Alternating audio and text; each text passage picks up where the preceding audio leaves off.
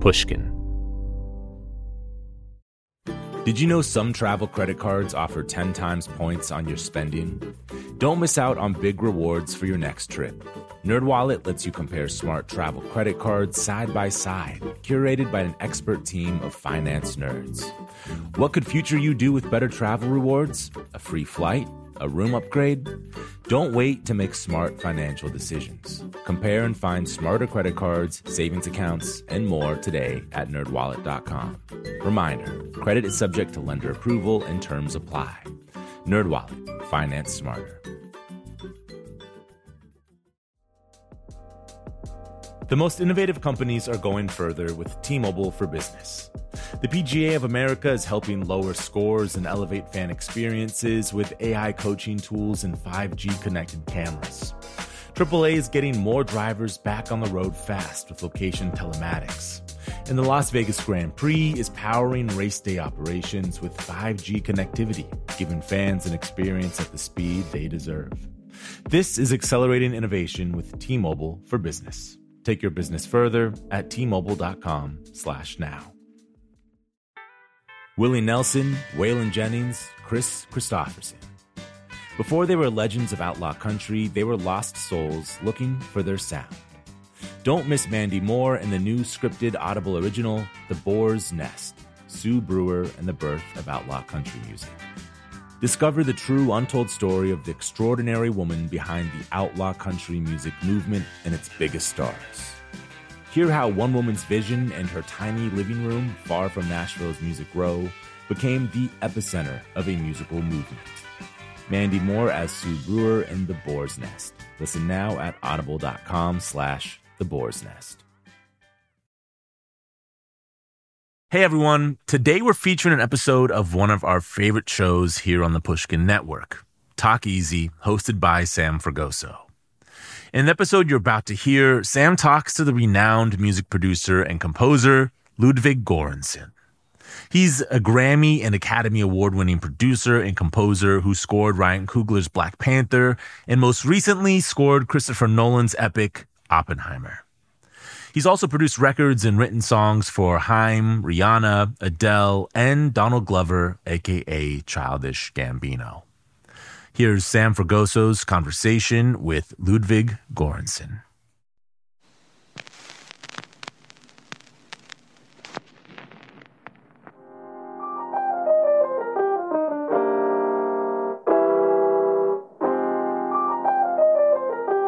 This is Talk Easy. I'm Sam Fragoso. Welcome to the show.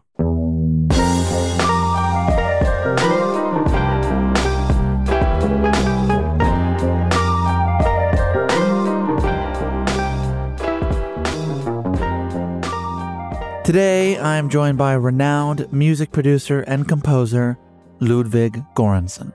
Over the past decade, he's won three Grammys, two Emmys, and one Academy Award for Best Original Score for the film Black Panther, directed by Ryan Coogler.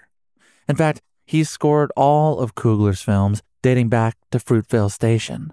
When he's not working as a composer, he's producing records and writing hit songs for some of the most beloved musicians today. Haim, Rihanna, Adele, and most consistently, Donald Glover, aka Childish Gambino. But his latest collaboration might be his most ambitious to date, creating the score for Christopher Nolan's newest epic, Oppenheimer.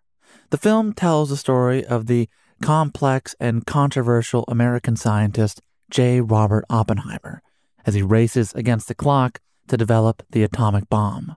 While each of the performances from a cast that includes Cillian Murphy and Robert Downey Jr. are electric, it's Ludwig's singular composition that I think both pushes the film forward and holds it all together.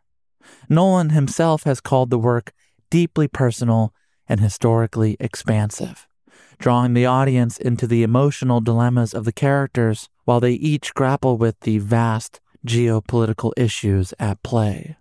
Having seen the film twice now, it's Ludwig's score that has most stayed with me. It's powerful, but not overpowering, tender, but not saccharine. If you haven't seen the film, you'll hear some of what I'm talking about in this episode.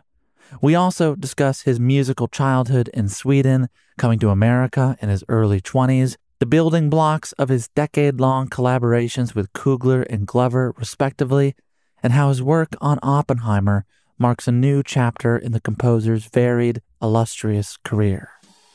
This is my conversation with Ludwig Göransson.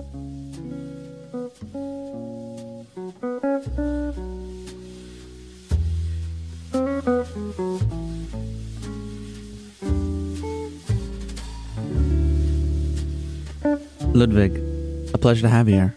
Thank you, Sam. It's great to be here. You know, we rarely have someone on the show whose hair is longer than mine. Mm-hmm. And how do you feel about that? Profoundly insecure. I've been thinking a lot about it lately. Should I cut it off or should I keep it? But now I've passed the stage where I'm like, I don't know too much of my personality in it and my identity. Are you afraid of like the new person you would become if you cut your hair? I'm not afraid of that. I'm more afraid of like everyone losing interest in me. That's it. Ryan Coogler, Donald Glover, Christopher Nolan, they're just in it for the hair they don't have. That's the secret. Um, how has your summer been back home in Sweden? It's been incredible. This is the first time, and I moved to America about 15 years ago. And this is the first time when I'm in Sweden, my home country, for more than like a week at a time. I've been here for three months now. It's great. I mean, the biggest reason why I want to spend more time here now is because of my kids. I have an almost four year old and a, and a two year old. And um, you just want them to have the Swedish identity and want them to be able to speak the language fluently. And so it's, it's important. Being back home, has it forced you to kind of like reflect on the last 15 years of working in America? Yeah. I don't know who I am here yet a little bit. I feel like everything around me here has changed and I'm a different person. I never I never had a professional career in, in Sweden. I was always a you know student or you know a kid. So me coming back as as someone that has a, some kind of work experience and trying to just trying to kind of navigate life here, and, and I feel like a lot of things in Sweden changed too the last 15 years. So I'm I'm still trying to find the balance and trying to find myself here, but it, it's it's an exciting time to do that. Well, it's been an especially exciting summer for you because I don't know if you've been reading, but people seem to be liking Oppenheimer. It's brought them back to the movies. Mm-hmm. The Barbenheimer phenomenon. I don't know how it happened, but I'm glad it did. In the film, there is roughly two and a half hours of original music, which some publications have reported you made in five days. How does someone make something like this in five days? Well, I think start off the, the, the some of that publication is not correct. Beautiful. But to go back, you, you, can't. This is not possible to do in five days.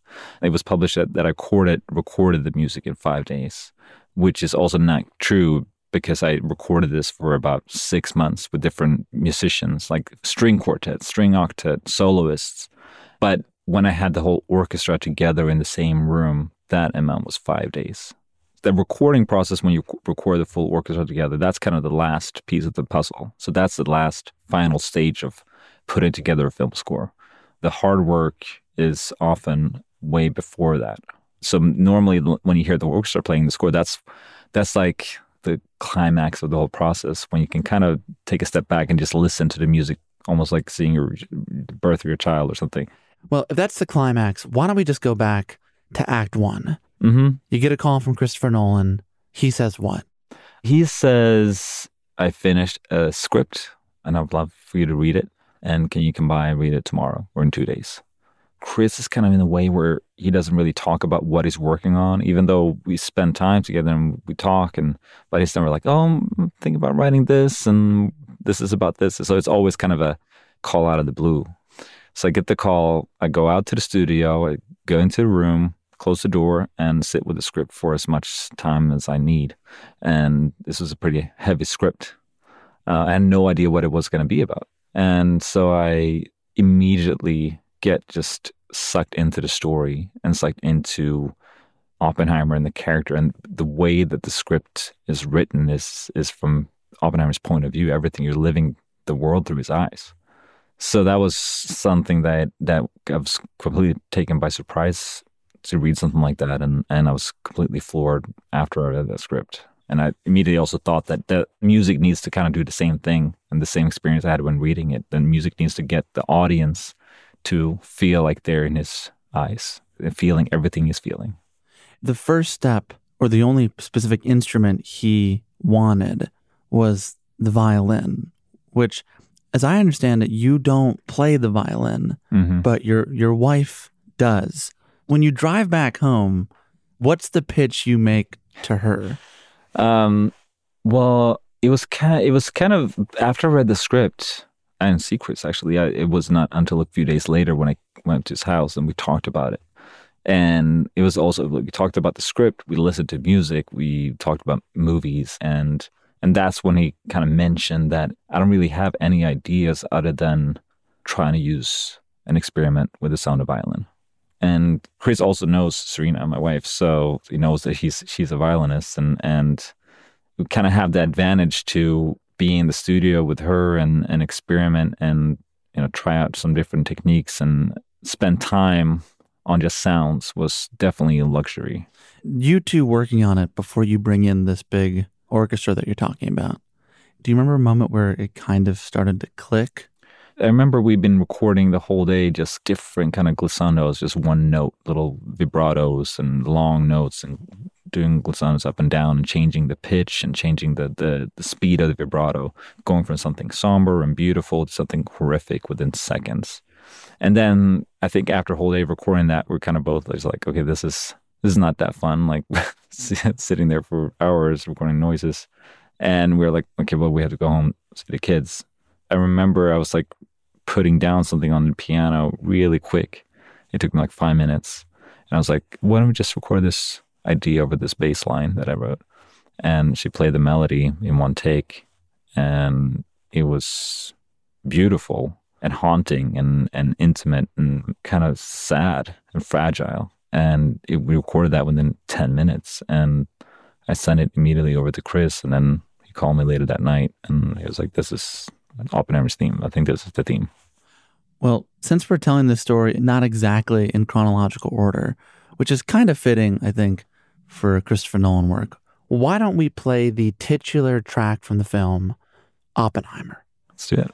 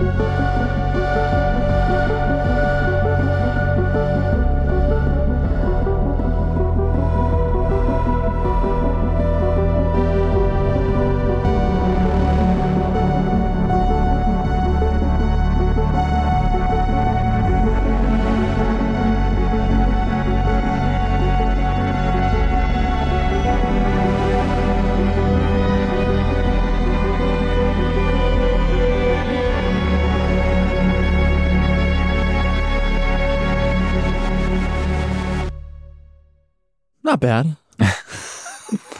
Thank you. What were you thinking about hearing that just now?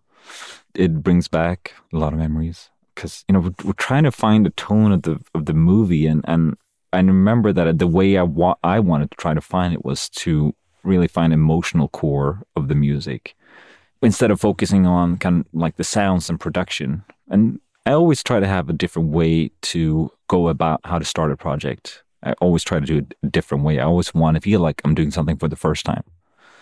But it was it was just so interesting that that prob- like after writing two three hours of music and and trying really different type of compositions and this piece that was just kind of one more simple was the one that really stuck. And then your wife recorded the song that you wrote. You know, I, I wrote it as we were kind of packing up the packing up from the studio to go home, and we were kind of in a rush. And I started with that bass line, do, do, do, do, like four note bass line, and then we have the melody on top of it. And the other melody that you hear is, is a counter melody to the original melody. When you're in the process of creating this elaborate score, it's fascinating that the thing that landed most, the emotional core that you were looking at, it came about when the two of you were rushed, anxious to get back home, thinking about your kids, probably more than you were thinking about hmm putting down this track. In that process, have you found that that typically happens? Like when, when you're not expecting it, it kind of finds you. Absolutely. Especially when you've done, you know, you've been doing something for a long time in a day. You've been writing or you've been recording with your band and you've done it for 10 hours. Like the last two, three hours, everything is going to start sounding bad. It's like your head gets tired and you start to criticize yourself and you like you, there's all this noise coming into your to your mind, your brain, and like this voice is telling you that you know Telling you what? telling telling like you feel like oh this is not good. This is not you know it's time to go home. Time to wrap up. But a lot of those times that's also when when the magic can happen. Well, I want to uh, pinpoint when this like magic started happening for you because, like we said at the top, you're back home in Sweden, which is where you came of age in a pretty musical household. Your father was a guitar teacher, your mother a florist and a pianist. Even your sister was musical. She played the violin. You, of course, began playing music at the age of seven, I think it was. yeah You wrote once, I've been making music every day since then and tomorrow. But my understanding is that the only reason you started playing the guitar was because your parents refused to buy you video games, which is what you kind of wanted like every young kid. And instead of a gaming console, you received a small, portable four channel cassette tape. Is that how this all began? yeah that's how my music production and songwriting came about when i was about six or seven i started sitting down with my dad 10 15 minutes every day just some alone time and just playing some very simple songs on on guitar and it, i didn't have any opinion really about it it was nice to spend some alone time with my dad but then two years later i think it was my birthday and i was like so excited i was finally it's going to be a nintendo in the car waiting for me like a secret package and then I got a four track tape recorder instead. We put it up in the basement and I never left. And then every every birthday it was just another thing, like a drum machine or a eight track digital recorder or a new guitar, and there's always something musical that that replaced those urges of video game consoles. Was there a particular day and a particular song by an American metal band that kind of fortified your desire to, to make music? It was actually the the way it came about was that my dad he's a guitar teacher. So and he started out as a classical guitar teacher and then he started playing blues and he loved you know blues and soul. And then one day his guitar students gave him a Metallica album and asked him if he could teach them how to play these songs. And he was like, No way, like I hate this music. and then but he took it home and he wanted to be a good teacher. So I was like, Okay, I'm gonna learn this so I could teach them how to play this. I remember being a kid and just hearing like a crazy noise from the basement where the studio was. And I go downstairs and I open the door and I see my dad like headbanging to Metallica playing Enter Sandman. And like my mind just exploded. I was like, what is this sound? What is what is this music? How can I play it? Had you ever seen him headbang before? No, I never seen him like that, like unleashed. And since I already knew how to play a little guitar, I could pretty quickly like pick it up and start playing the, the, the riffs and stuff. And then the solos, well, obviously I had to practice a lot. But then it became a thing. Like we got, me and my dad went to see them live. We started playing the songs together. I started a band. I was all in from that moment. Were your parents like excited that this was your obsession? That you would like stay in the basement and, and just like stay in it?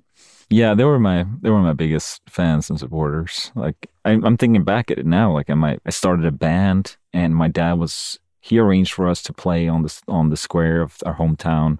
He set up our instruments. He drove us around. He opened up the rehearsal space. You know, all that time that I just now I just at the time took for granted. Like that's what you know parents do. But now thinking back at it, just every weekend, how much he kind of spent his time and energy on that is pretty remarkable.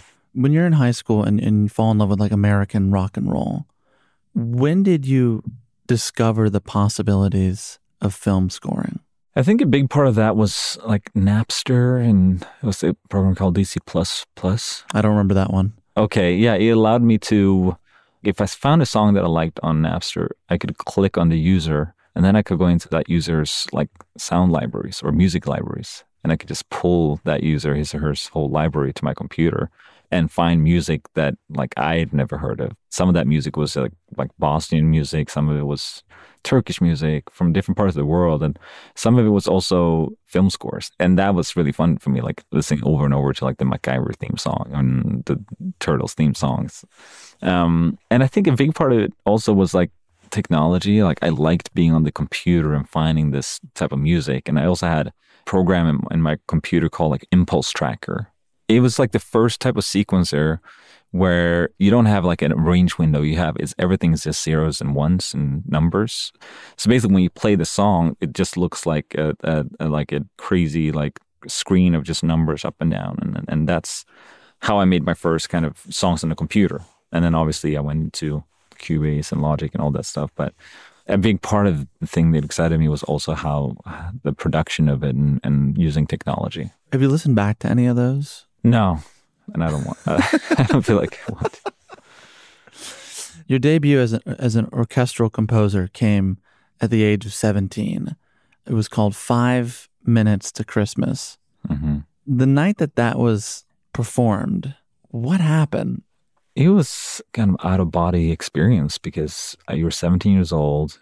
You know, the only time you've had your music performed is with your band with three or four people. And then the fact of like sitting and writing orchestral scores. We had opportunity. We had a great school, so I had an opportunity to, to write for the symphony orchestra, and I was one of the few chosen from the class to do it.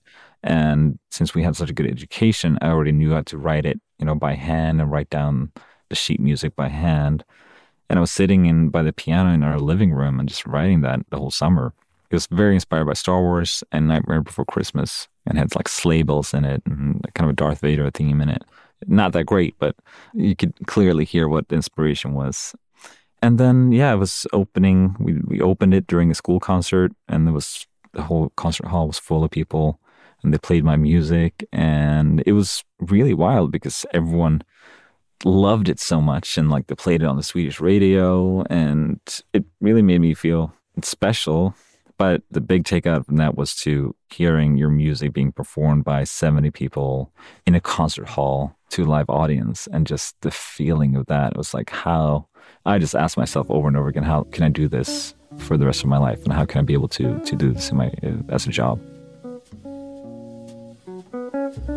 After the break, more from Ludwig Göransson.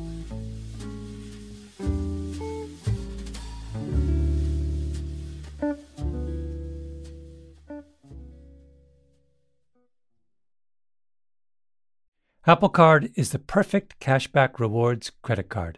You earn up to 3% daily cash on every purchase every day.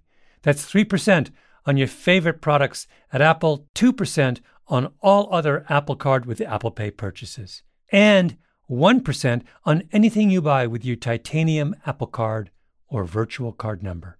Visit apple.co slash card calculator to see how much you can earn. Apple Card issued by Goldman Sachs Bank USA Salt Lake City branch, subject to credit approval. Terms apply. The most innovative companies are going further with T-Mobile for Business. The PGA of America is helping lower scores and elevate fan experiences with AI coaching tools and 5G connected cameras. AAA is getting more drivers back on the road fast with location telematics. And the Las Vegas Grand Prix is powering race day operations with 5G connectivity, giving fans an experience at the speed they deserve. This is accelerating innovation with T-Mobile for Business. Take your business further at t-mobile.com/now. Willie Nelson, Waylon Jennings, Chris Kristofferson. How did the biggest names in outlaw country start a musical revolution? Through one woman's vision from one tiny living room. Don't miss Mandy Moore as Sue Brewer in the new scripted Audible original, The Boar's Nest Sue Brewer and the Birth of Outlaw Country Music. Discover the true, untold story of the extraordinary woman behind the outlaw country music movement and its biggest stars. Brewer helped shape the sound and soul of country music as we know it today, despite never picking up an instrument herself. Lovingly dubbed the Boar's Nest, Sue's Place was an intimate staging ground where a new breed of singer songwriters, wounded souls, wayward upstarts, would spur each other on to tap into something bigger, realer. Starring Mandy Moore and featuring Ebon Moss-Bachrach as Shel Silverstein and TJ Osborne as Johnny Cash, alongside a full ensemble cast. Audible invites you to enter the boar's nest and experience the rise of a musical revolution. One woman, one time, one place. The Boar's Nest, Sue Brewer and the birth of outlaw country music. Listen now at audible.com slash the boar's nest.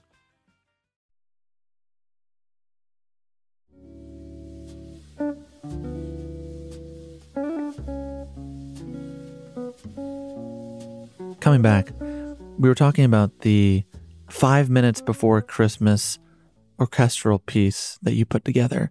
You then studied jazz improvisation at the Royal College School of Music before eventually moving to the US at the age of 22 in pursuit of your master's at USC here in Los Angeles. This, I think, was in the fall of 2007, a period that you once described as a very difficult time in my life. What did that look like? Um, just f- crying every night and missing my life that I had in Sweden and like feeling very lonely. That is the opening of Oppenheimer. Yeah, it is. It is. I had those times, and and, and if and the funny thing is that I had that already happen once in my life.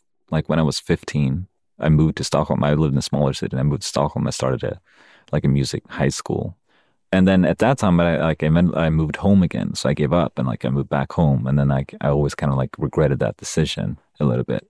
I didn't want to do the same thing twice. You couldn't give up again. I couldn't do that.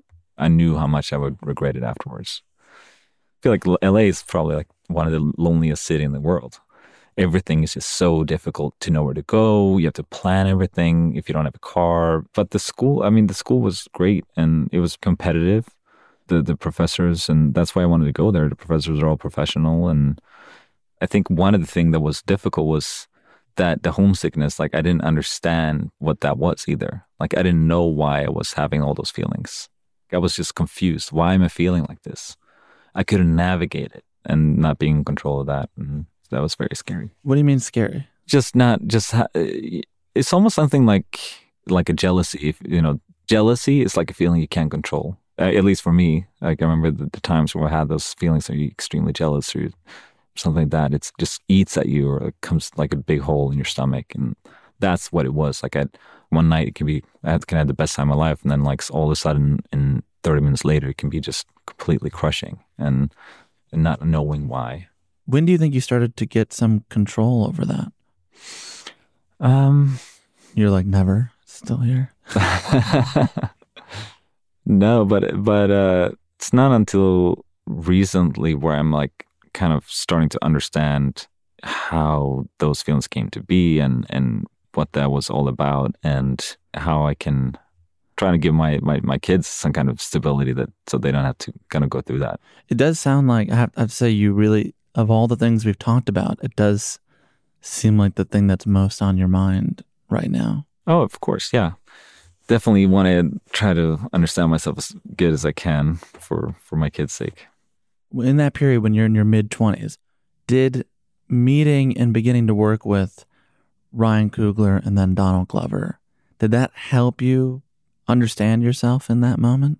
I think that was maybe one of the things I don't I don't know if we had that in common, but like I, one of the things that Ryan and I had in common was definitely like feeling like we're far away from our families and having a hard time. He's from Oakland. Yeah, he's from Oakland. He's, and I was like, well, you're just two hours from home. It was like five hours from home. Like you can just, but that's not what really what it was about. It was like your community. It was everything that's familiar to you and leaving that for something new and how difficult that is. And that we could talk about that. It was special. And then, yeah, and then to go back to our teacher, Kenny Hall. Kenny Hall was an incredible uh, teacher, professor at USC. Uh, he was a music editor uh, who worked with John Williams on E.T. and Jerry Goldsmith and a bunch of his movies.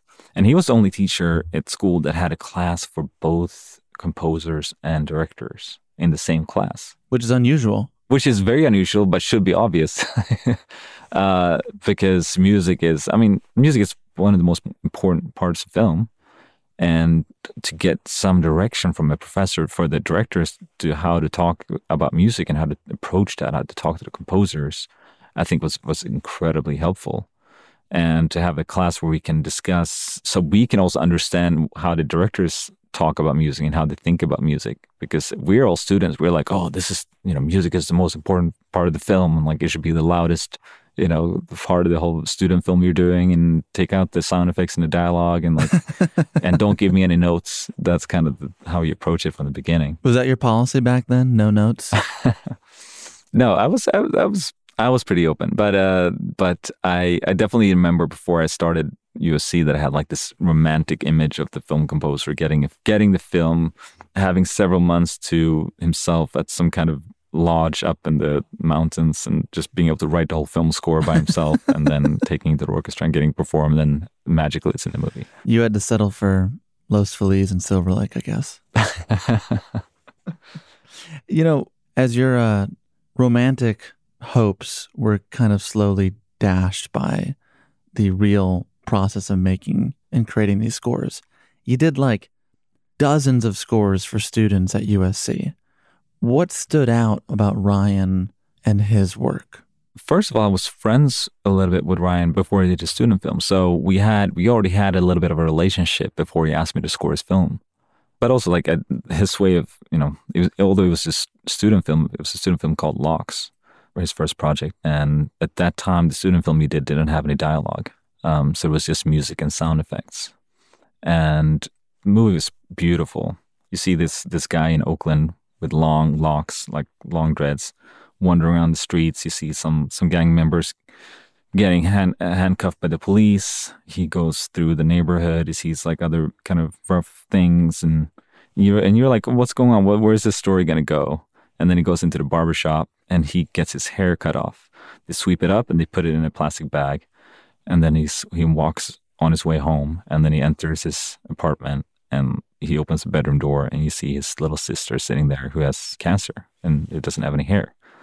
And that's the short film. And I I I wrote some music for it and at that time I was living in a I was living on 28th Street, which in LA is like fraternity street. I didn't know what fraternities or sororities was before I moved. And I wasn't part of the fraternity, like they had gotten thrown out. So it was only open for grad students. But I was sitting there in that little little room trying to write music, and it was like crazy parties going on every night on the street. You know, the, all the dudes looked the same and drinking from the red cups, and I really, I literally felt like I was in an American Pie movie.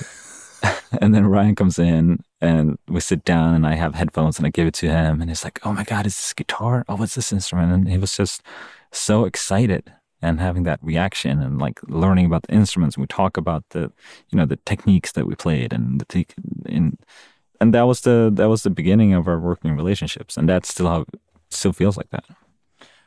Why don't we take a look at that first collaboration for a moment, so people can get a sense of what it sounded like.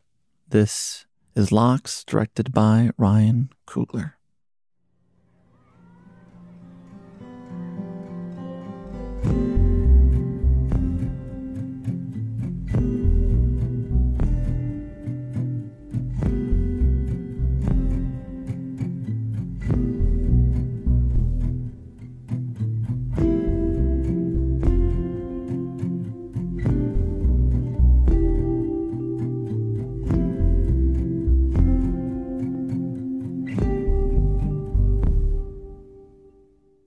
What do you think seeing that?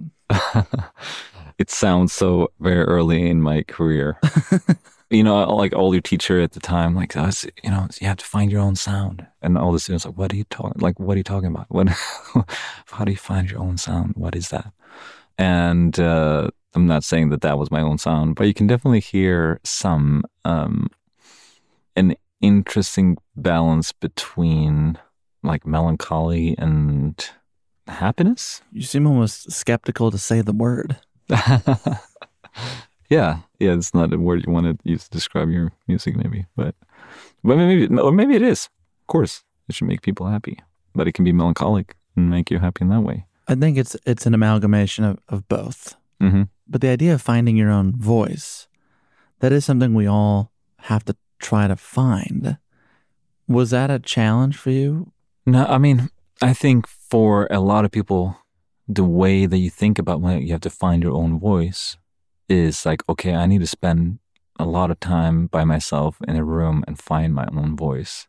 Well, at least for me, the way that I did it was the complete opposite. It was opening doors to other rooms with other people and talking to them or jamming with them and learn what they do and like being interested and, and you know, wanting to discover and, and have a musical exchange with people that came from completely different backgrounds or cultures or or played different genres and and see if we can do things together. And looking back at it now, I think that was kind of what really shaped me to become who I am.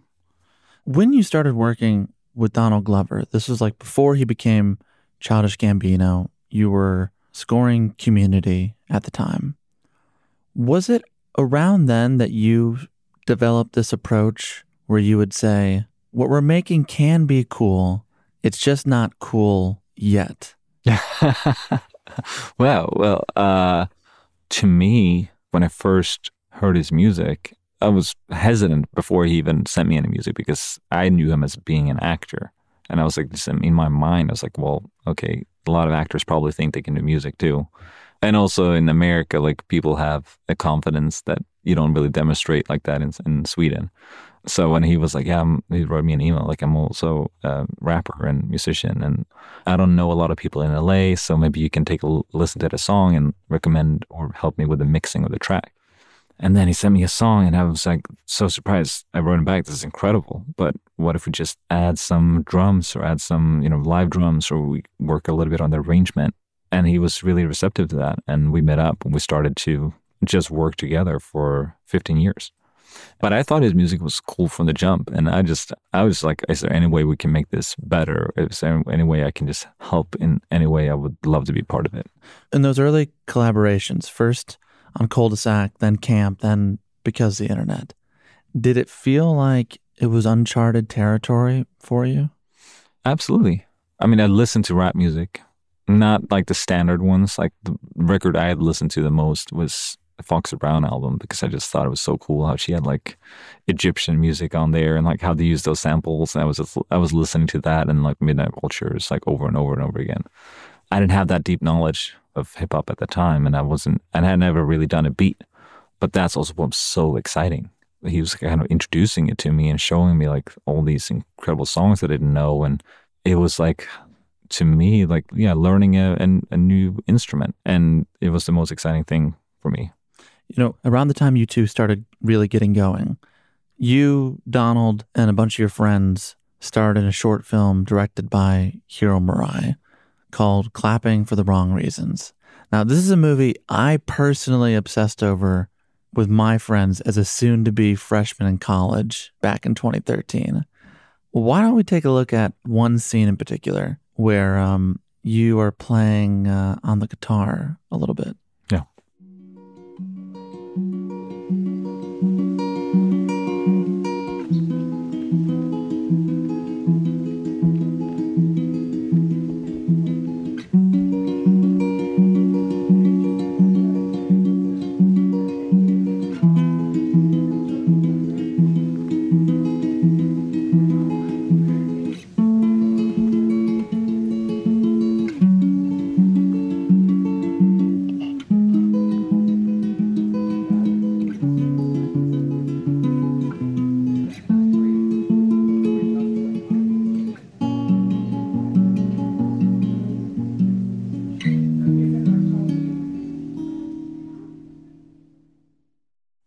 Seen that in 10 years.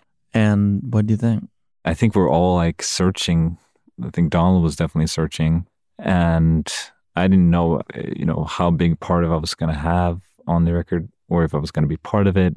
It was a very kind of a uncertain time for me, at least.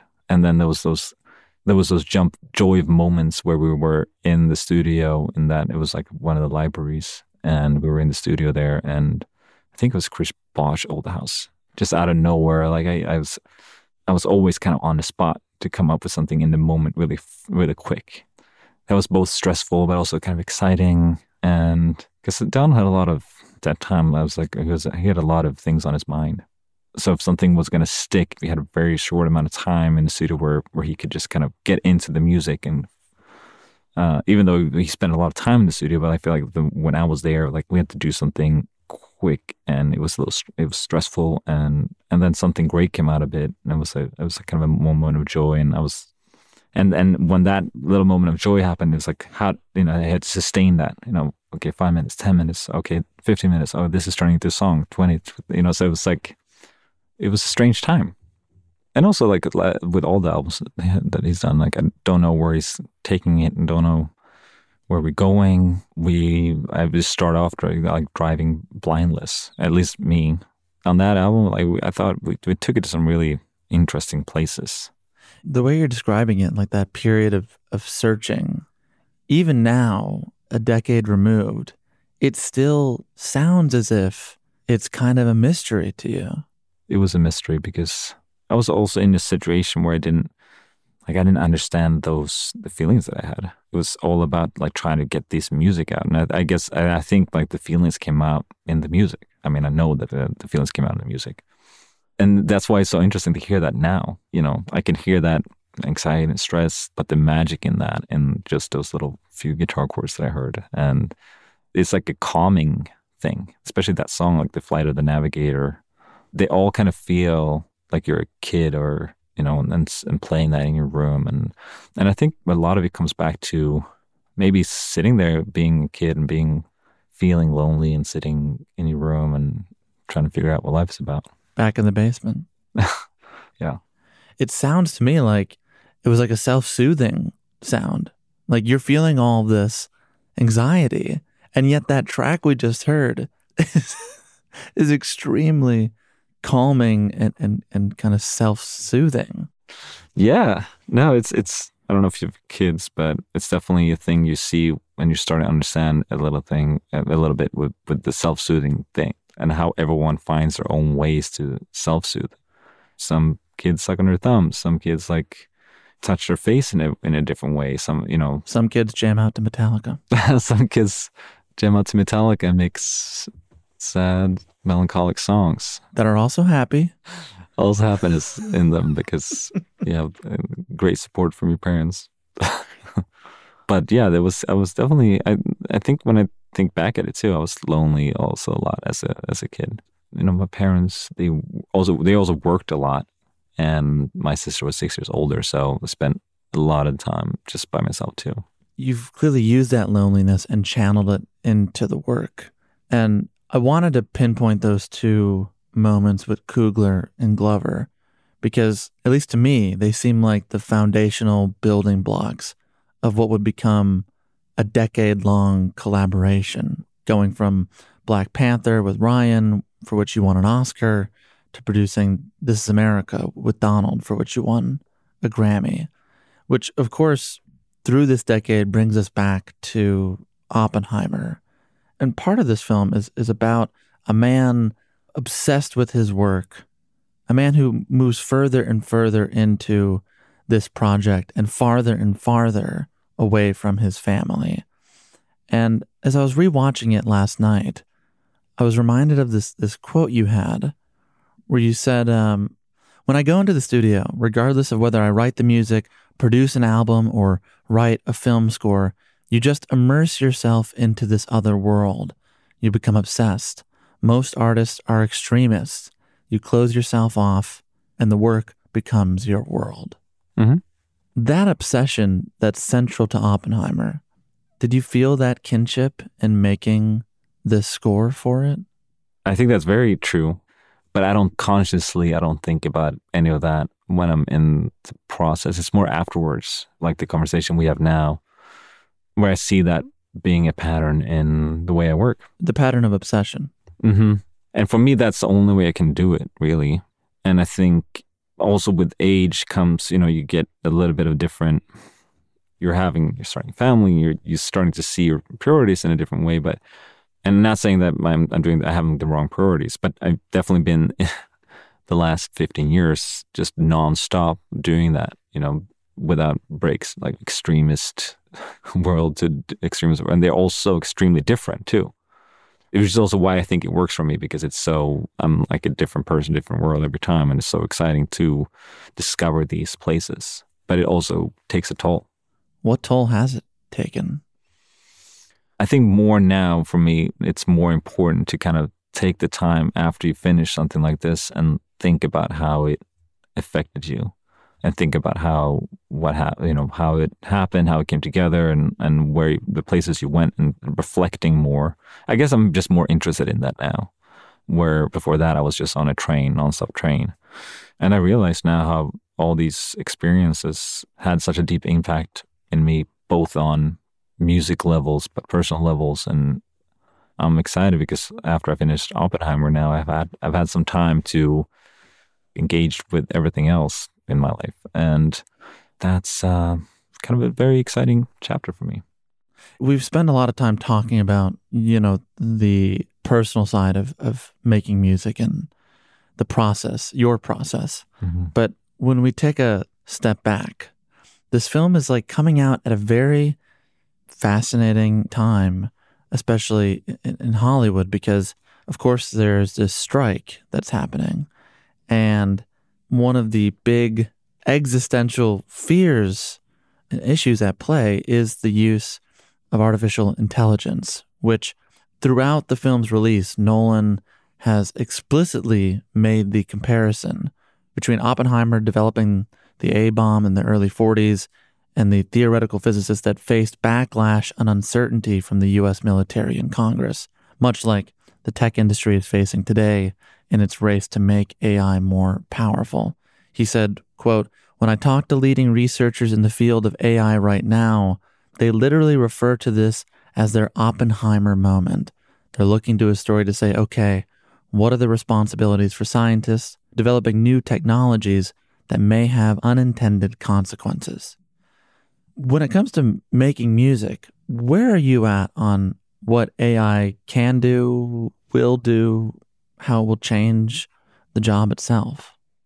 Uh, I'm very interested in in these type of questions and and in, the technology and and it's not even at our doors; it's already entered our houses, entered our living rooms and our listening experience, especially you know with that Drake Weeknd song that everyone you know I don't know how many million views it has, but it's quite a lot. I still haven't heard it yet. Okay, so you can't like deny that it's gonna change music forever. Uh, you can you can have anyone sit in their room and just like, oh, I want to have a beat that sounds like Michael Jackson from the 70s. And I want Bruno Mars to sing a happy birthday message to my wife because she loves him. You know, I don't think there's a way to stop that from happening. I think we all just need to embrace it and, and know that it's here. I think it's going to be a big shift in, in music about you're going to be able to hear the difference. You know, I think people are really going to be able to hear the difference in what's made with computers and what's not made with computers and how much computer was a part of this and how much what computer wasn't a part of it. Do you think people will be able to distinguish between the two? Yeah, absolutely. I, I think maybe there'd be a different service, like AI music will be cheaper and music that people put their own minds and hearts and brains to would be more expensive. And I think everyone's going to start using these tools um, that are going to come to place. And it's just like what shortcuts do you want to take? Like how much you want to shut your own creativity off? And I think there's going to be some important decisions you're going to have to make. Have you been thinking about that for yourself? Like what you're willing to use and not use? Shortcuts taken, not taken? No, I, I, I want to try it all. Give it all to me and see what I can, how I can customize it as much as possible and make it. But I, I don't have any tools yet, so I don't. I haven't worked with any AI software or, or things yet, but I think that's just a matter of like probably months or, or weeks or some, some, it's already things out there that that I think people are using. I, I want to see what it's all about. You sound completely unafraid about this future. You're kind of one of the first people I've talked to that seems only optimistic. I'm just talking about the music aspect of it. There's other problems, obviously, and it's going to be other consequences. But mu- the music aspect of it, I, I, I, don't think, at least for me, um, I don't see any threats in computers making music. Some people are going to listen to it. Some's going to be great. It just, it just kind of depends on who's who's making it.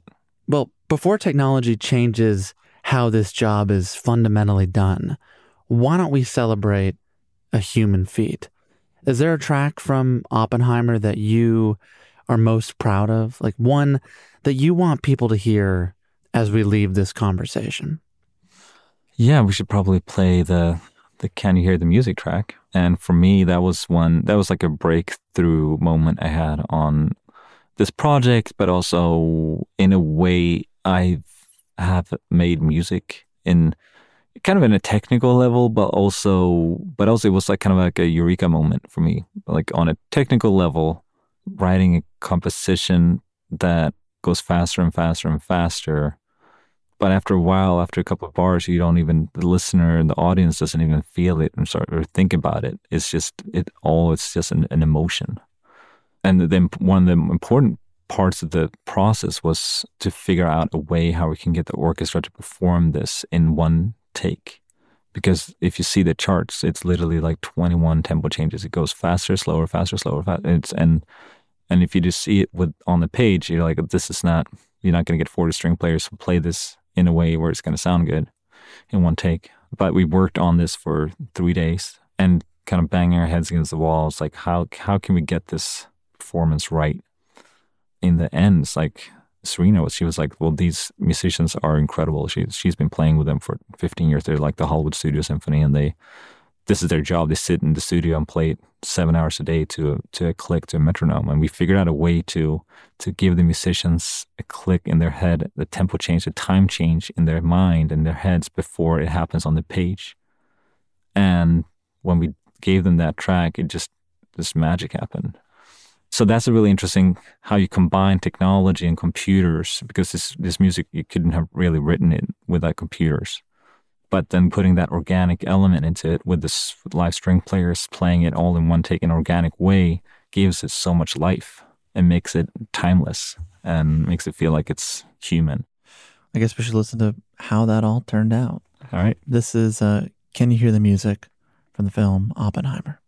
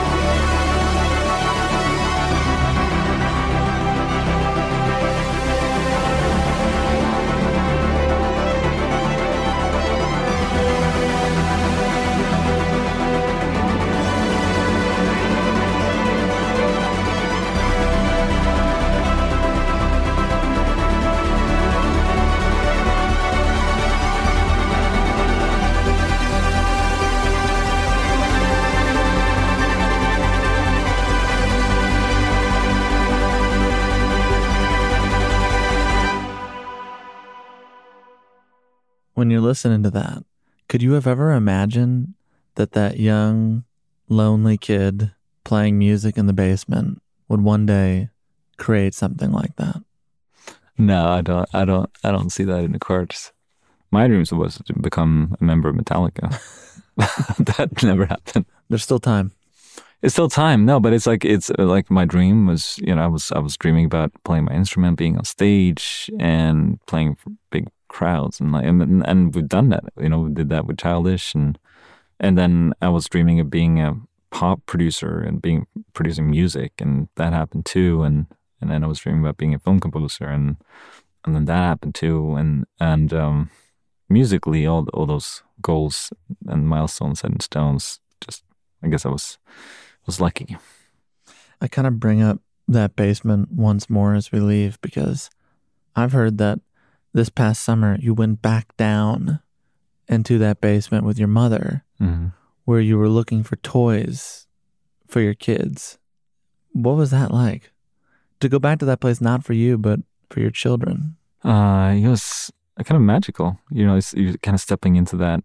At that time was just all the reality, and now it's it's, it's a memory. But it was my safe space. It's it was my soothing place. You know, where I where I felt calm, and and that's where I felt most like myself. It was a beautiful moment going back there, and everything obviously felt super small. It's like I feel like I was a giant now in in Lilliput land see all those guitars still hanging on the wall, seeing those old tape machines, old tape recorders that I used to use, and and how they're all still there, and yeah, just thinking about like where where's you know what am I gonna do with all this when I get old, and I'm like kids are gonna do the same thing. Like what what? Yeah, it's a lot of also a lot of questions. Did you find a high school report or something like that? Yeah, yeah, I found a high school report, right? I guess you talked. Did you talk to my mom? Yeah, I, I called her up. I called her up right before this. No, I didn't talk to her. Oh, so how do you know? You said it in, in an interview. Oh, okay, yeah. I really appreciate that you think I called your mother before this podcast. It means we've done our job. Yeah, yeah. I was like, yeah, you really did.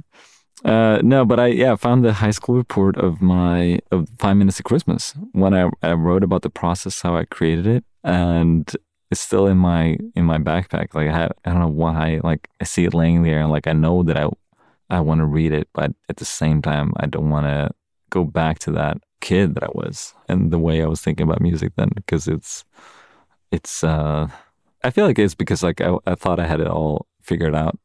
you know, I was like write the report about it, like this is how you make music, and but now I can I, I know now that I, I didn't know you know, I didn't have it figured out. You've been really putting it off.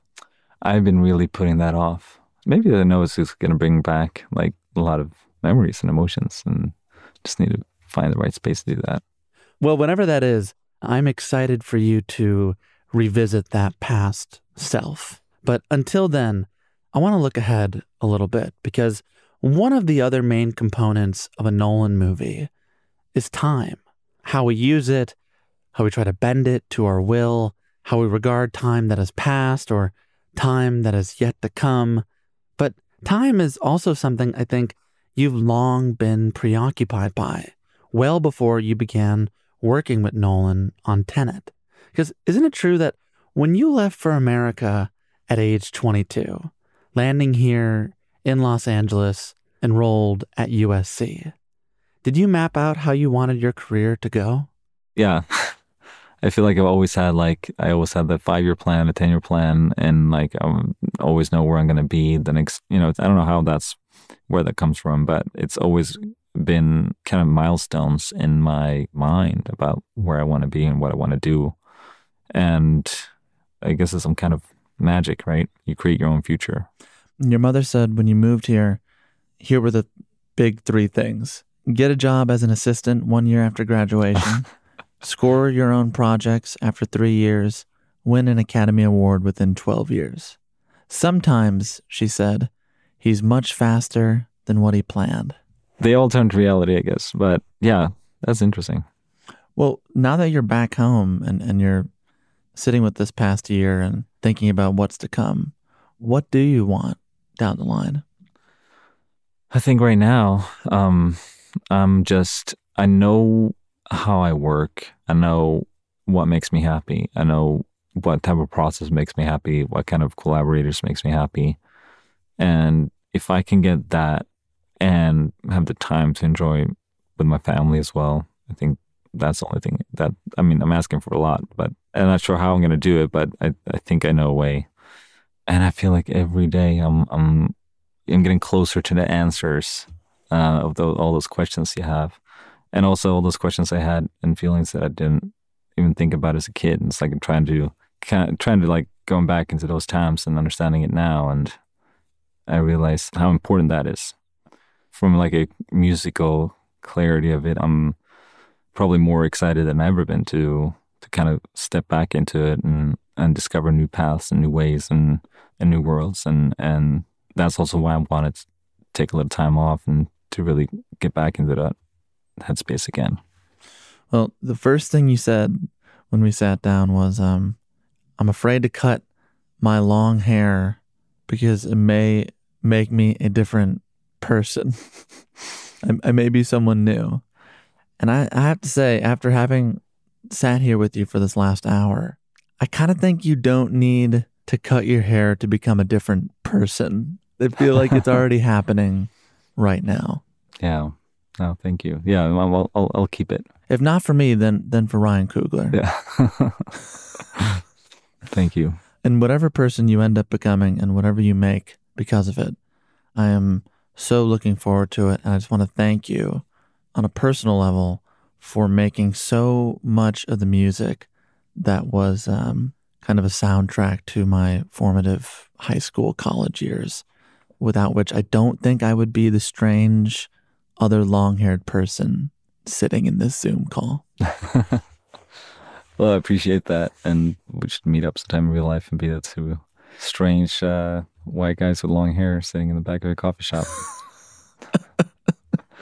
I look forward to it. Ludwig, enjoy the rest of the summer. You too, Sam. It was a great time talking to you, and um, I really appreciate this conversation. Thank you. Until next time.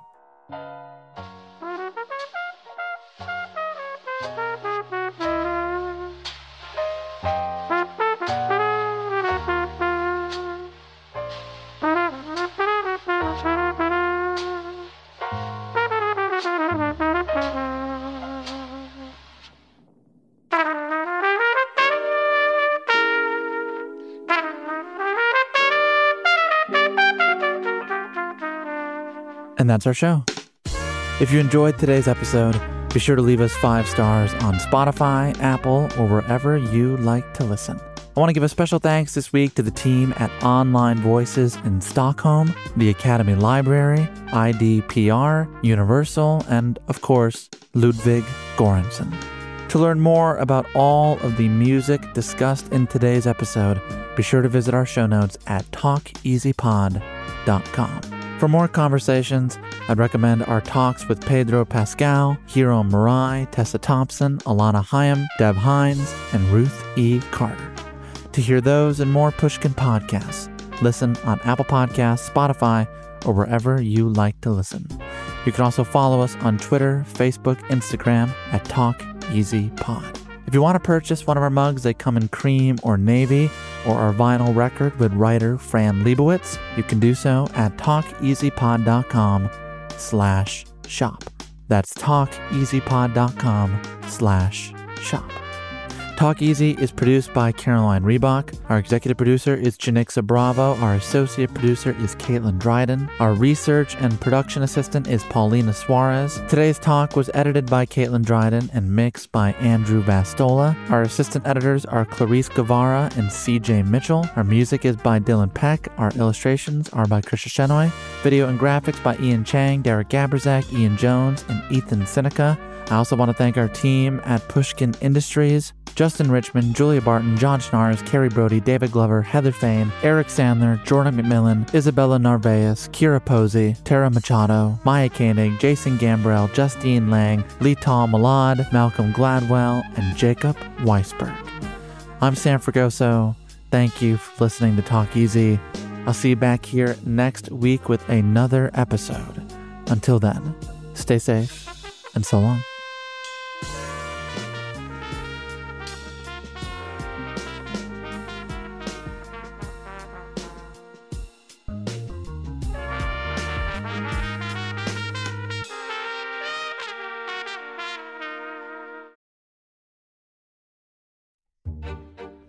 Every week at Broken Record, we meet with legends of the industry to uncover the meaning behind the music, the strategy and history that separate the good from the truly great. That's what Marc Chaikin does, but for the U.S. stock market. Marc is a creative legend in his own right. He worked on Wall Street for 50 years, invented three new indices for the NASDAQ, and has predicted some of the biggest market shifts of the past decade, including the recent mania in AI stocks. Now, Marc says we're seeing a similar shakeup in the financial markets. He's calling this a new dawn for the U.S. stock market and predicts dozens of specific stocks will soar in the next 90 days. You can watch Marc's presentation for free at marketmessage2024.com right now. Again, the link to watch is marketmessage2024.com. That's marketmessage2024.com. The tradition of breaking tradition continues with the return of the unconventional awards from T Mobile for Business at Mobile World Congress. This is an event that celebrates innovators whose bold actions took their industries to new places. If that sounds like you and you're a T Mobile for Business customer, enter today. If you win, you'll be publicly honored amongst some of the most influential leaders in industry, and me, I'll be there too. Enter now at tmobile.com slash unconventional awards. See you there.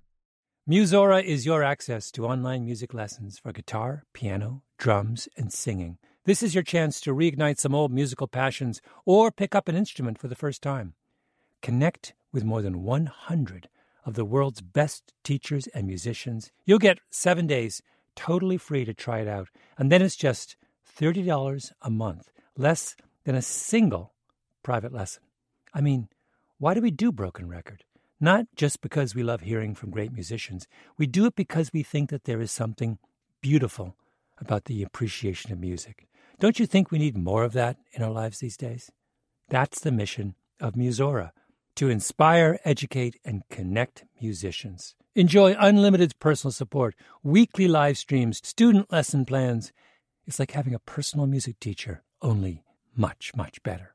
Just go to Musora.com, M U S O R A.com, to start a new musical journey today.